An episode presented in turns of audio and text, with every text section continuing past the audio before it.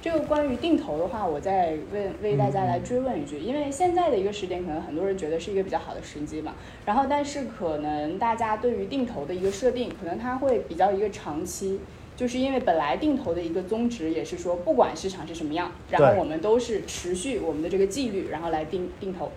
但是很多人又觉得，那你既然说现在是一个好的时机，是吧？那我这样定下来，万一那错过的也太多了，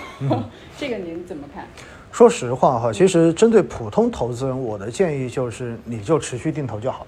你就不要去考虑其他的了，因为你在低位的时候，你的固定金额所买到的低价的基金份额本身就会更多，所以它到最后一定会让你的成本变得更低的。嗯，这本来就是定投的一个优势所在。重要的是你一定要坚持下去。嗯，当然，如果你是一个稍微进阶一点的投资人，可能就要像小周这样，对吧？然后你自己有这样的一些想法了，那 OK，可以考虑就是进行一些附加的操作，比如说呃，在估值处在一个比较低位的时候，对吧？比如说现在，那么这个时候的话呢，你可以让自己的定投的扣款翻倍。嗯对吗？或者说在市场出现了，比如说连续下调百分之几之后，当然这个值的话呢，每个人可以根据自己的一个实际的感受跟承受的心理承受状况，以及你的资金流动性多少的一个状况，对对对然后后来决定。嗯那比如说到了多少的一个值，然后你就决定翻倍扣，或者说是几倍的扣，嗯我觉得都是 OK 的。嗯因为这个东西哈没有办法一就是用一个统一的标准，因为针对很多人来讲的话呢，他有可能用这种方法一做，发现没做几期就没钱了，对对对然后这个时候就连普通的定投这个就很尴尬可能都坚持不下去了，那就只能选择躺平了。那么这一种我们是绝对不建议的，因为就随完全失去了定投的意义。没错，没错。所以我的建议就是，普通投资人的话，你就正常扣款、正常定投，少看市场，嗯，我觉得就 OK 了。只不过呢，在未来市场真正反转、反弹之后，然后到达了你的这一个止盈线，嗯，定投一定记得要止盈。嗯，明白。其实我我感觉说了这么多，如果大家能记住最后一个词“少看市场”，不要焦虑，其实这个事情就是它成功的概率可能是更大一点。然后还有一个就是跟大家探讨一下，就是其实这个相当于是给大家来就一起聊一下这个心态的问题吧，因为、呃。道理大家都懂，依嗯然过不好这一生。 就是道理大家都懂，但是投资的时候真的就是管不住手啊。因嗯为像奥总刚才也说，其实平时像我，因为跟基金经理、研究员、嗯嗯还有一些这个同事们，呃，做直播也比较多嘛。然后其实我是对于很多我是很懂的，嗯但是其实等到市场上涨的时候或者下跌的时候，那真的就是放在你自己身上，嗯就是完全就是一个不是说纸上谈兵的事情了，因为就是真金白银，你看着你的账户的钱就这么流走了，可能你就会没错做出很多错误的选择。嗯特别是现在，就是如果说我们在一个磨底期的时候，因为呃磨底期大家知道这个时间是没有人能够掌控得了的，我们只能说复盘历史上可能有几次磨底期，那大概都是怎么样？因为之前我们也做过类似的这个数据视频，如果大家感兴趣，也可以去我们的这个视频号呃博士投资会来了解一下。嗯那我们可以发现，这个磨底期它的一个长短是非常，就是跟当时市但是场不确定的，对，应非该说常是不确定，嗯跟当时的市场，然后以及这个政策等等都是密切相关的。有的那是非常长，有的可能很短就过去了。对，那呃，处在目前来说呢，就是大家没有人知道底在哪儿，也不知道这个磨底期是多长时间，大家怎么来面对这个心态？就是我们可能在这里说个一两天，或者说个几周，说几个月，或者甚至一年，可能大家听进去了，觉得嗯，这个事情还可还可以等。但时时间真的到了一定期限，可能大家真的放弃了，算了吧。嗯。你觉得这个问题大家应该怎么想？你这个问题是无解的哈，真的是无解的。为什么呢？呃，知易行难永远是投资中间永恒的一个事情。对，那么就是我们可以去了解很多关于投资的知识，我们可以去呃测算很多历史的数据，对吧？就像小卓说的，然后看完之后呢，你会发现实际上这个磨底期它本身就是一个不确定的事情，嗯而且呢，呃，各种信息随时都在变，有可能你觉得已经磨完了，突然之间又来个负面消息，它对又接着又磨，对不对？所以所谓的磨底哈，我觉得它有一个基本的假设前提，前提就是大家觉得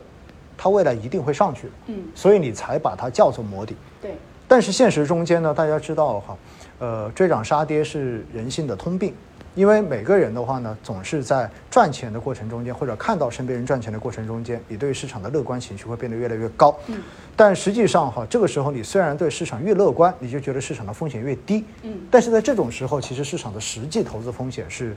越来越高的。但是回过头来，当市场往下跌的时候，尤其是连续跌，跌到一定程度的时候呢，那么大家可能这个时候都是亏钱的状态。嗯而且看到身边的人可能亏得更多。那么在这种时候，大家对于未来是越来越没有信心的，往往就是叫做没有最低，只有更低的这种感受。嗯但实际上，这个时候的实际投资风险，它是越来越低的。嗯因此哈，我们经常会说，这就有点像什么呢？以前说训练飞行员呐，飞行员平时飞的话很容易，因为他知道天在哪一边，地在哪一边，对吧？但是说如果进到云层里面的时候嗯，其实飞行员的话就会陷入到一种感官的混乱，因为他不太清楚到底哪边是天。哪边是地，所以有时候呢，按照自己的这一种直接感官去飞，有可能你就飞反了方向，就是你往上拉，说不定你是直接在往下的嗯，越来越危险。那么这个时候要靠什么？靠飞机的仪表系统嗯，它会告诉你，哎，哪边是上，哪边是下，现在是什么样的状态明白。但是现实中间你会发现哈、我们也看过，就是过去看过很多的这一种关于空难也好啊，关于就是类似的这一种介绍的片子也好，到最后你会发现飞行员就会陷入到一种特别迷茫的状态，就是他要让自己的这种感知嗯跟客观数据的这种偏差，他到底该信哪一个？嗯但到最后的话呢，建议你还是得信数据。嗯同样的道理，其实历史的数据啊嗯，这个市场的数据，它也是客观存在的嗯。比如说刚才一开始跟大家讲到的这个股债的一个相对的收益率，对吧？那么有有一种说法把它叫 ERP，还有一种说法把它叫做 FAD，反正各种说法吧，都这个，也就是到底股票跟债券类资产跟国债类的资产中间它的一个相对的这个性价比现在是高还是低？那现在无疑它现在是高的，是值得去配的。所以我觉得在磨底期哈，大家就要坚信一点就好了。首先，你对于长期的将来，你是不是看好的？嗯，如果是，OK，那么这个时候可能你要做的事情就是去对抗一下你的人性。那怎么对抗人性呢？刚才说了几种方法嘛。第一，少看。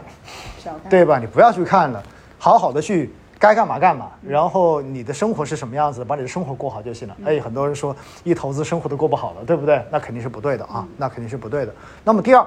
那么就是在相对便宜的时候，在市场相对估值比较低的时候，那么去做一些相应的补仓，嗯跟低位的这种布局，那么这可以大大的加快你未来回本的这一个进程，也会提升你未来盈利的这种可能性。所以我觉得把这几点把握好的话，其实就 OK 了。但是我相信大家不容易做到，嗯仍然仍然是一个叫做知易行难的事情。明白但是呢，大家记住一句话就好了，叫做未曾经历，不成经验。嗯你经历了这一次之后，也许下一次再遇到这种波动的时候，嗯你就已经有足够的经验去应对了。明白，其实我这个，我觉得这个说的非常的对。嗯虽然你看，呃，我在基金公司哈、然后就 但是等到遇到具体的，就比如说嗯某一个时点，我觉得要不要卖或者什么这种时候的时候，我还是会觉得不行，自己其嗯实没有什么经验。然后反倒是身边的人，可能他之前嗯就是，比如说他炒股炒的比较多或者之类的，他倒是很很镇定，就是没 错，很这这算成熟这算什么，对吧？ 对对对对对，嗯可能这样的话，他才能真正的理性的来思考一下这没样错的一个